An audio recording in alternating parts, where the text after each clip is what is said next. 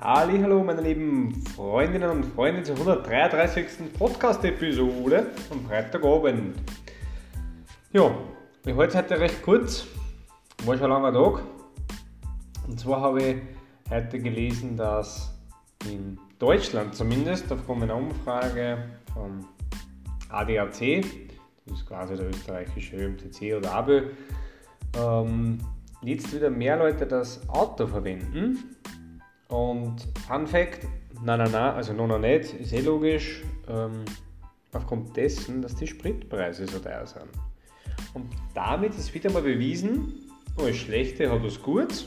Die Leute bewegen sich mehr, die Leute fahren mehr mit dem Fahrrad und mit dem Auto, das heißt weniger Emissionen und sparen auch Geld.